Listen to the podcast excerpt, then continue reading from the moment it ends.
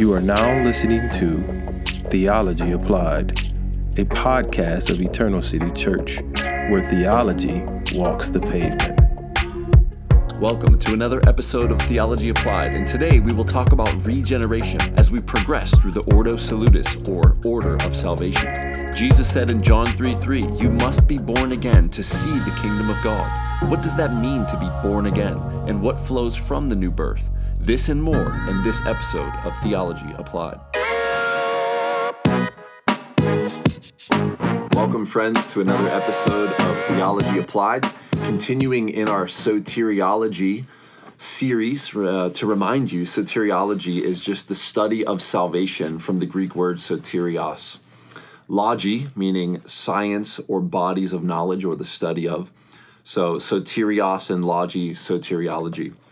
Uh, we are traveling through the Ordo Salutis, Latin for the order of salvation. I'll remind you once again that order is predestination, election, calling, regeneration, faith, repentance, justification, adoption, sanctification, perseverance, and glorification. Today we find ourselves in the regeneration section of the Ordo Salutis. So we're going to talk about what does it mean to be regenerate or born again.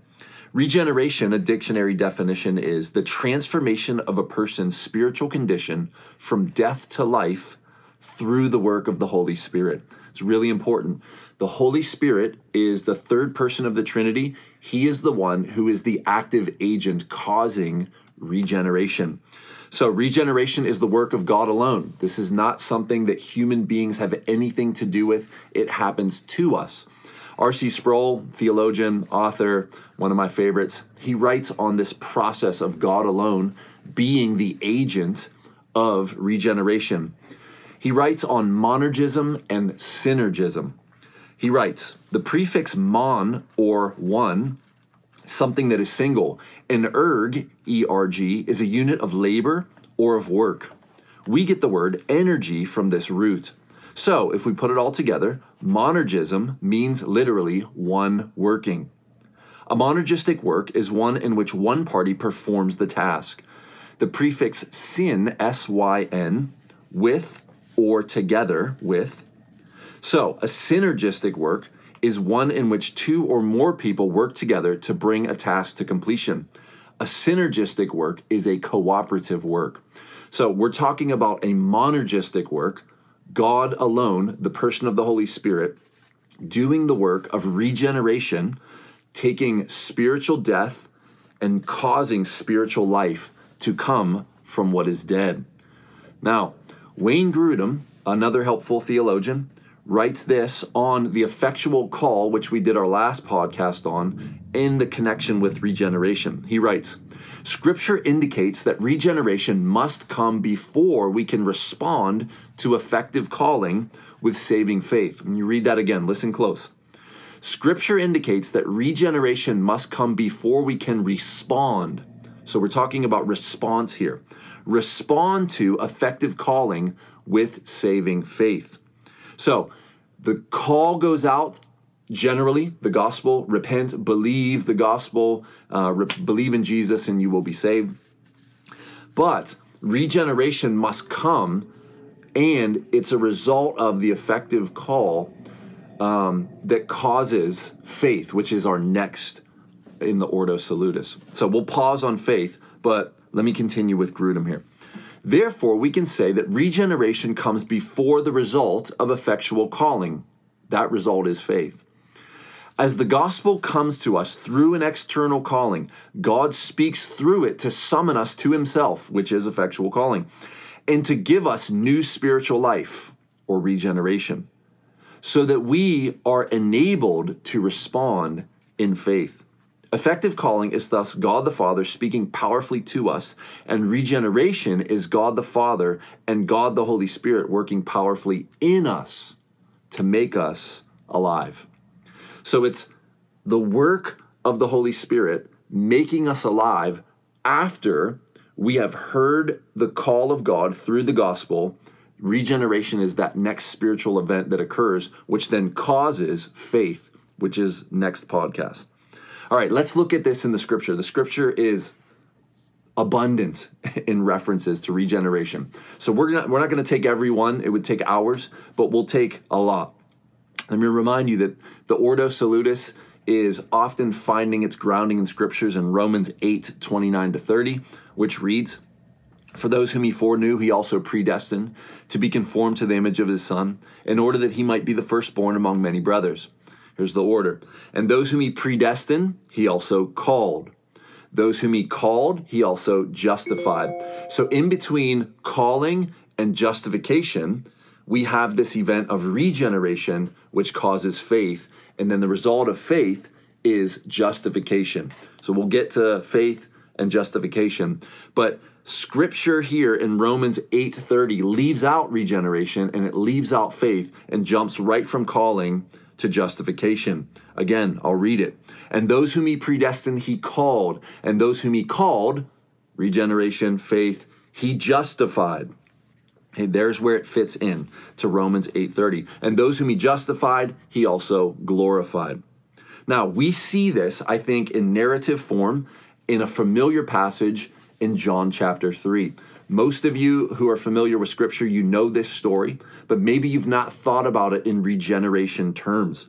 John 3 is Nicodemus, the teacher of Israel, one of the top notch Pharisees, very influential man in Israel at the time of Jesus. And he comes to Jesus by night and he has questions for him. And, and he says, We know you're a teacher come from God because no one can do the things you're doing unless God were with him. And so Jesus, instead of engaging him on that level, just goes right to the heart of the issues. And he says, Truly, truly, I say to you, unless one is born again, could also translate that born from above, he, he cannot see the kingdom of God. Okay? So Jesus says to Nicodemus, Nicodemus, unless you are regenerate or born again, it's the same thing unless you're born again, you cannot see the kingdom of God. Now, Nicodemus has some more dialogue. Jesus answers him in John 3 5. Jesus answered, Unless one is born of water and of the Spirit, he cannot enter the kingdom of God. That which is born of the flesh is flesh, and that which is born of the Spirit is spirit. So, Nicodemus here would be familiar with the Old Testament, because remember, there is no New Testament at the time of this conversation. And one of the most profound prophetic pieces of the Old Testament is Ezekiel 36, which prophesies this new covenant, this new era in which God will do this new work. Nicodemus, being the teacher of Israel, should know Ezekiel 36, and I'm sure that he does. And Jesus, in one sense, is humbling him because in his mind, he's the teacher. He gets all the praise, he gets all the accolades, he gets all the speaking events. And so Jesus basically challenges him on look, you got to be born again.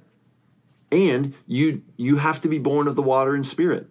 And so he's referring water and spirit not to baptism, but rather to Ezekiel 36. I'm going to read that for you. It's Ezekiel 36, 25 to 27. Ezekiel prophesying this regeneration work or this being born again that Jesus is having a conversation with Nicodemus about. He writes this I will sprinkle clean water on you. There's the water. And you shall be clean from all your uncleanness and from all your idols I will cleanse you. Okay, so Ezekiel 36 25 is the reference to being born of the water. You need to be cleansed, you need to be washed, you need to be forgiven. This is in one sense what, what John is saying in 1 John 1 9. If we confess our sins, he is faithful and just to forgive us our sins and cleanse us, wash us with water so that we might be clean. And so Ezekiel 36 25 says, This sprinkling of clean water will clean you from all your uncleanness and from all your idols or false worship, and you will be clean. And then 26, and I will give you a new heart. All right, the giving of the new heart is synonymous with regeneration and being born again. So now we have three phrases that mean the same thing regeneration, one word, born again, meaning regeneration, and new heart, meaning born again, regeneration, same thing. And he says, a new spirit I will put within you. Now, this isn't the Holy Spirit, this is new spiritual life that arises within you out of spiritual death. This is what he's referring to. And then he says, I will remove the heart of stone from your flesh and give you a heart of flesh. I'll give you a soft heart towards me, no longer like a stone, no longer, you know, impenetrable, but rather soft, able to receive instruction, willing to bend to my will. And then in 27, he says, And I will put my spirit within you. Okay, this is capital S, this is the Holy Spirit. And so we can see this is the work of the Holy Spirit, new heart, new spirit, small s, and my spirit, capital S, is going to come in you. And what will be the result? And cause you to walk in my statutes and be careful to keep all my rules or obey all my rules. So the result of regeneration is that you have a new spirit within you. We'll get to that in a moment. And you have the Holy Spirit living within you. And this results in a changed life. Notice, and cause you, I'm going to do this, I'm going to cause this to happen, God, cause you to walk in my statutes, in other words, obey my will, and be careful to obey all my rules. So the soft heart, the new heart, the the new spirit and the holy spirit will cause a changed life a wanting to obey the will of god. Now moving back to that conversation with jesus and nicodemus we pick up in verse 7 of john 3 nicodemus is blown away by this. How can this be? Do not marvel that i said to you you must be born again the wind blows where it wishes and you hear its sound, but you do not know where it comes from or where it goes. So it is with everyone born of the Spirit.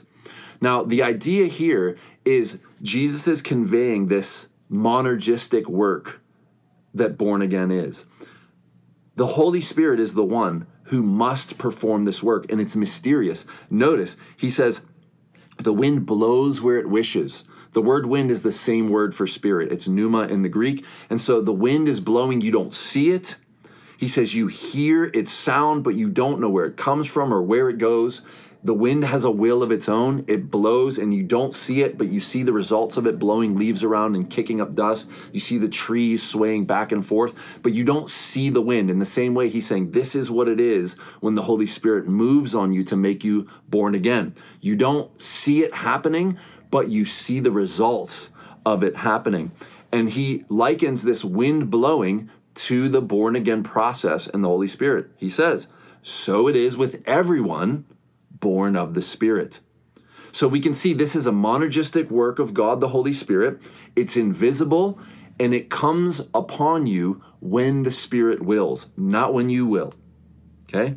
Now, Titus 3 3 through 5 is one of the only two places in the New Testament where the word regeneration actually exists. I'm going to read it. For we ourselves, Paul writing to Titus, Titus was the pastor uh, uh, of the island of Crete. And Paul leaves him on Crete to establish the church by raising up elders, putting deacons in place, creating church membership, creating healthy church dynamics. And he says, Paul says to Titus, We ourselves were once foolish, disobedient, led astray, slaves to various passions and pleasures, passing our days in malice and envy, hated by others and hating one another. That's a pretty bad description of non regenerate people, but true. Disobedient, foolish, led astray, slaves to passions and pleasures, passing our days in malice and envy, hating others and being hated by others. That sums it up. But, verse 4, but when the goodness and loving kindness of God our Savior appeared, he saved us, not because of works done by us in righteousness, but according to his own mercy, by the washing of regeneration and renewal of the Holy Spirit. So we can see here that it's the goodness and loving kindness and mercy of God that does this, that saves us. It's not by works, but it's his mercy and how? By the washing of regeneration. Remember, born of the water and spirit, washed of your iniquities, washed of your idolatry. So the washing of regeneration and renewal of the Holy Spirit. The Holy Spirit, again, is the one who accomplishes this work. Now, if we move to Ephesians 2, Paul writing to the church at Ephesus, we see the same thing. You were dead in your trespasses and sins, okay? spiritually dead, physically alive, in some instances, very alive, very energetic, able to use your intellect, emotions, and will, and sometimes very brilliant, but spiritually dead to God, not interested in Him, not willing to bend your will to Him, dead to Him, spiritually dead. You were dead in your trespasses and sins, in which you once walked, following the prince of the power of the air. Okay? Before that, though, he says, following the course of this world, following the prince of the power of the air, the spirit that is now at work in the sons of disobedience. So we're following the course of the world, meaning the way the world goes, we go with it. It's like a stream and it just takes us in the current. We're swept up in it. We're not fighting the current and going the other way. And by not fighting the current and just being floated along, we are, maybe unintentionally, following the prince of the power of the air the spirit that is now at work in the sons of disobedience. This is Satan himself. So we're following Satan, but we wouldn't maybe plant the flag of Satanist. We wouldn't wear the t shirt that says, I'm on Satan's team. But the Bible would say, no, you're actually in Satan's camp if you're just following the course of the world. You are following the prince of the power of the air. And he says that he's at work in every unregenerate person. Notice that. He says, now at work in the sons of disobedience. And then verse 3 uh, among whom we all lived. We all once lived this way. We were all on Satan's team at one time. It, uh, lived and we lived in the passions of our flesh, carrying out the desires of the body or the flesh and the mind, and were by nature children of wrath, like the rest of mankind. But verse 4 But God, being rich in mercy, notice the mercy again, because of the great love with which he loved us, even when we were dead in our trespasses, made us alive, regeneration, together with Christ. By grace you have been saved. So we see here there's a, a spiritual deadness that is our former existence. And the spiritual deadness simply looks like following your own bodily passions and desires, following what the world values, walking right in step with everybody else. But by doing that, you are actually following Satan, who is the prince of the power of the air, who is the God of this age. And you have him at work in you. That's what the Bible says. In fact, he says, We all lived among them at one time, those who were under the power of the flesh and under the power of Satan. But God sets some apart through the gospel call, through the effectual call, through regeneration. And it says here, we were made alive. So, born again, regeneration, new heart, made alive, all means the same thing. It means you're moving from spiritual death to spiritual life. And it's all by mercy and grace. By grace, you have been saved. This becoming spiritually alive, again, is a monergistic work. It's God working, it's grace, it's mercy, and it saves you. By grace, you've been saved. Now, last verse, 2 Corinthians 5 17 to 19. Uh, this, frankly, still is one of my favorite verses in the Bible. It says, Therefore, if anyone's in Christ, he is a new creation or creature. The old has passed away. Behold, the new has come. Okay, the, the idea there is you are a different person when regeneration happens to you. You are born again. You're new. You're not the same person you were before regeneration occurred. If anyone's in Christ, united to Jesus, he, she is a new creature, a new creation. And I love this. The old has passed away. And praise God, if you lived a foul life like I did in the past, that that old person and his works are passed away. Behold, the new has come. Eh, this is new, this is fresh, this is new life, new growth, if you will. All this, verse 18, is from God. There it is again, monergistic. It's all about God, it's all God working. Who through Christ reconciled us to himself and gave us the ministry of reconciliation. Jesus brought us to God. The, the Holy Spirit moves us through the work of Christ to right relationship with God. And then that is Christ In Christ, God was reconciling the world to himself, not counting their trespasses against them, and entrusting to us the message of reconciliation. The, the message of reconciliation is the gospel. You can be born again, you can be regenerate, you can be made right with God the Father through the work of Jesus by the power of the Holy Spirit. So you see, the whole Trinity is involved here. The message of reconciliation is the gospel that you need to turn from your sin and trust in what Christ accomplished for you, living perfectly according to God's standard, dying on the cross a substitutionary death for the sins of all those who would ever believe, being really buried, really rising from the dead, showing himself to more than 500 witnesses at one time, Paul says in 1 Corinthians 15.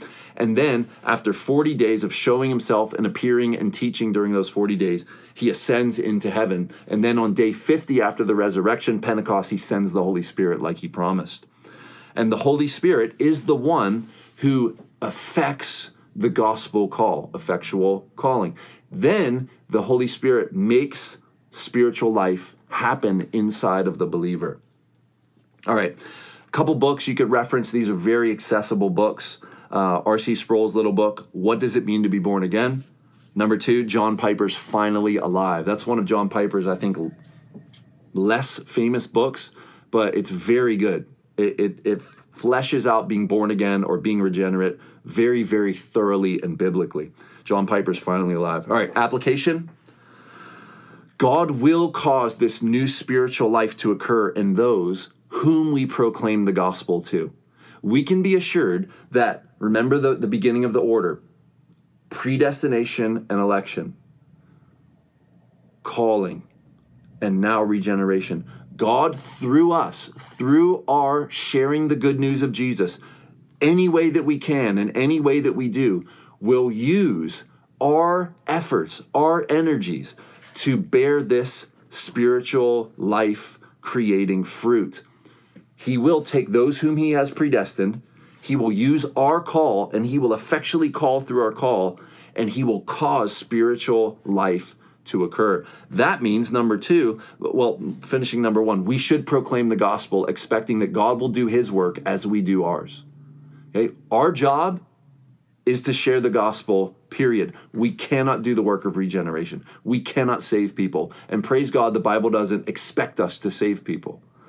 You know, maybe you've heard people tell their testimony and they're like, yeah, so and so saved me and so and so saved them. And there's this chain of salvation. Really, God saves us. It's just simply that God uses us as an instrument through which the gospel comes. And then through that gospel call, He is the power that makes that effective. So we should share the gospel and believe that God will do the work to save, not us. He will do the regenerating work. Number two, we can rest and relax in that the Spirit will use us. He is using us. We are the means of God to save people. Our work doesn't save them, but our proclaiming the gospel, the saving work of Jesus, God uses our efforts to save. And so we can rest and relax in that when we get on mission with God, He will use our efforts and then we can relax and let God do His part. But we do have to do our part. So the application is don't live a secret Christian life and hide as if you're one of them, following the prince of the power of the air, the spirit who is now at work in the sons of disobedience. If you're not that anymore, why are you claiming that identity or hiding your true identity as a regenerate, born again Christian? Why are you hiding? Okay. You don't have to be a jerk and be overly bold and kind of, you know, turd like. I love that word. You, you, don't have to be a jerk Christian. You could be gracious, you could be humble, you could be respectful. In fact, Peter says in 1 Peter 3:15, you do have to give a defense for the hope that lies within you, but you have to do this with gentleness and respect. And so we should not hide, but we should also not be so bold as to not be gentle and not be respectful. We don't steamroll people. We don't pull power plays on them. We are gentle, we are respectful when we share the gospel, but at the same time, we can relax that the Holy Spirit will do his work through us to call the elect and make them alive. All right, number three, we should be amazed that God does miraculous work on people. It, if there is this regenerating work inside of somebody, it's a miracle of God. It is the God, the creator of the universe, moving in on someone's dead spiritual state and causing new life to come about. It is miraculous. And we should be amazed by that and celebrate that and not downplay it as if it's normal. It's not like going and getting a grande at Starbucks. It's not normal. It is miraculous. It is amazing. And we should be amazed. We should be blown away that God does this. He did it to us if you're a Christian, and He will do it to others through our efforts of sharing the gospel. God is the one directly moving on individuals as He directly moved on us. And then, number four, we should long to see people come to spiritual life, to, to see their eyes open, to hear. Uh, once Jesus would, would say often, uh, those who have ears to hear. Okay, we their ears are open. They're, they're deaf and they can hear. They're blind and they can see. John 9 25. Once I was blind, but now I can see. All right. So let's not be afraid to share the gospel because God will call through our calling people to believe. And how that will work internally is He will regenerate them, He will cause new birth, He will give them a new heart, He will cause them to be born again. All right. This is the end of our podcast on regeneration. We'll see you next week with faith.